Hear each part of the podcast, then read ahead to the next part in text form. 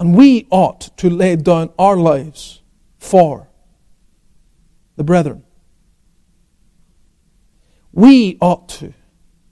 Not just the apostles, not just the leaders in the church, all the church laying down their lives for the brethren, sacrificing for the brethren, imparting their own souls for the brethren. Beloved, we are not functioning in a mature fashion if this is not being exercised or desired by us.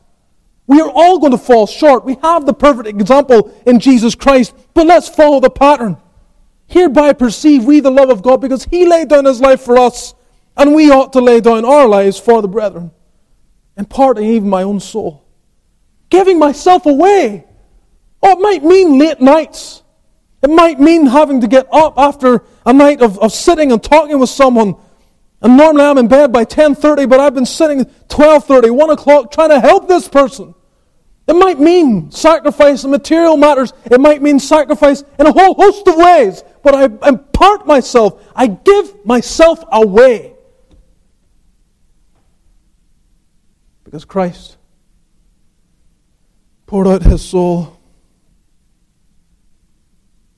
for me.